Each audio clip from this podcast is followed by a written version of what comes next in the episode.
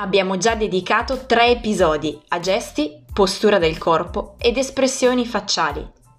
Concludiamo questo percorso sulla strada del linguaggio del corpo con lo sguardo.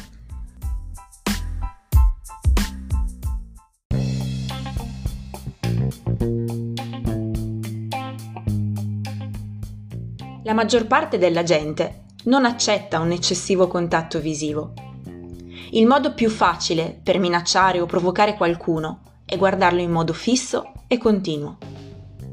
Osservare gli occhi dell'interlocutore permette di riconoscere interesse o attenzione e quali sono le aspettative, come per esempio se vuole continuare o abbandonare la conversazione.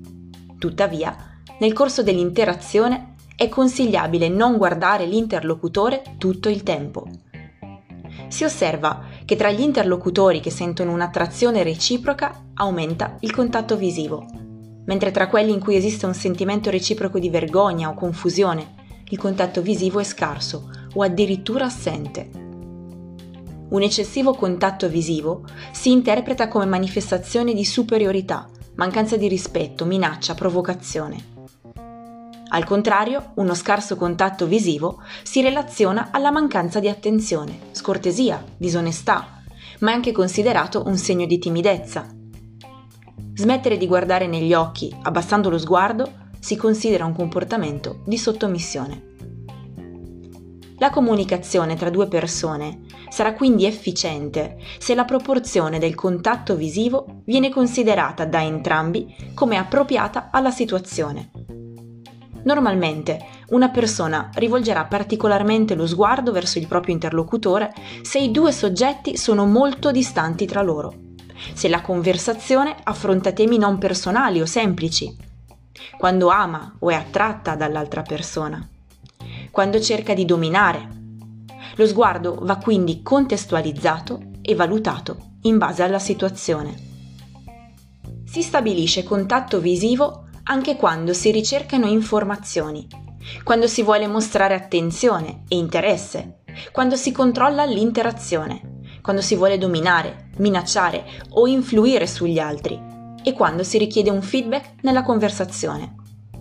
Al contrario, una persona rivolgerà poco lo sguardo verso l'altro, se è situata a poca distanza, se discutono in merito ad un argomento intimo o difficile, se non è interessata alle reazioni dell'altro se non gli piace l'altra persona, se si trova in uno status superiore e se è introverso. L'argomento di conversazione quindi influenza la quantità dello sguardo. Quando si cerca di nascondere qualche aspetto circa i propri sentimenti intimi o quando si mente, si tende ad evitare il contatto visivo. Lo sguardo è, inoltre, un elemento chiave quando l'interlocutore ha l'obiettivo di persuadere. Il contatto visivo si produce nel momento in cui si vuole indicare l'apertura del canale di comunicazione e, in quanto a volte, lo sguardo stabilisce l'obbligo di interazione. Se si vuole evitare la comunicazione, si fugge dal contatto visivo. Per questo motivo, lo sguardo reciproco si manifesta nel momento dei saluti e svanisce quando si conclude l'incontro. Lo sguardo serve inoltre per indicare all'altra persona che può prendere la parola e per ottenere un feedback da parte dell'emittente. Quando una persona ricerca un responso nelle reazioni degli altri, guarda automaticamente l'interlocutore e se quest'ultimo ricambia lo sguardo, viene interpretato come un segnale d'attenzione. In questo modo le espressioni facciali del recettore, così come i suoi sguardi, suggeriscono, oltre all'attenzione, il suo interesse circa l'argomento di conversazione. Sia gli emittenti che i recettori distolgono lo sguardo quando elaborano idee difficili o che richiedono capacità riflessiva. Nelle conversazioni formali si cercherà di ridurre lo scambio visivo, in quanto uno sguardo fisso sposterebbe l'attenzione dall'argomento alla relazione interpersonale.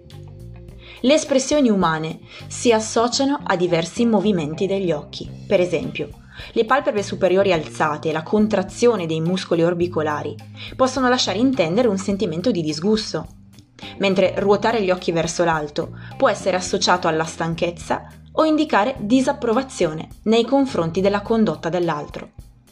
Esistono molte espressioni legate alle emozioni che mostrano grandi quantità di cambiamenti nella zona oculare. Per esempio la sorpresa e la paura. Il comportamento oculare è inoltre capace di esprimere una moltitudine di aspetti. Se un individuo guarda in modo prolungato da una stessa parte mentre ascolta il proprio interlocutore, può significare che non condivide ciò che l'altro sta dicendo. Se parlando l'individuo rivolge spesso lo sguardo da un'altra parte, può significare che non è sicuro di ciò che sta comunicando. Se ascoltando un'altra persona esprime il proprio consenso o presta particolare attenzione o se parlando guarda in maniera fissa l'altra persona, dimostra sicurezza e interesse verso le reazioni del proprio interlocutore. È stato dimostrato che il contatto visivo è maggiore tra le persone con maggiore affinità. Siamo propensi a guardare coloro a cui risultiamo essere simpatici. Lo sguardo si utilizza per ottenere una risposta e una reazione nell'interlocutore, in modo tale da sincronizzare il dialogo. Per questo, in generale, quando parliamo utilizziamo molto più lo sguardo rispetto a quando ascoltiamo. Ti auguro una buona riflessione ed una buona giornata.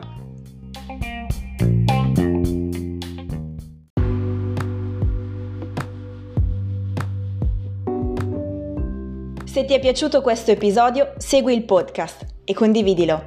Visita la mia pagina Facebook ed Instagram o scrivimi ad abituamarsi chiocciolagmail.com.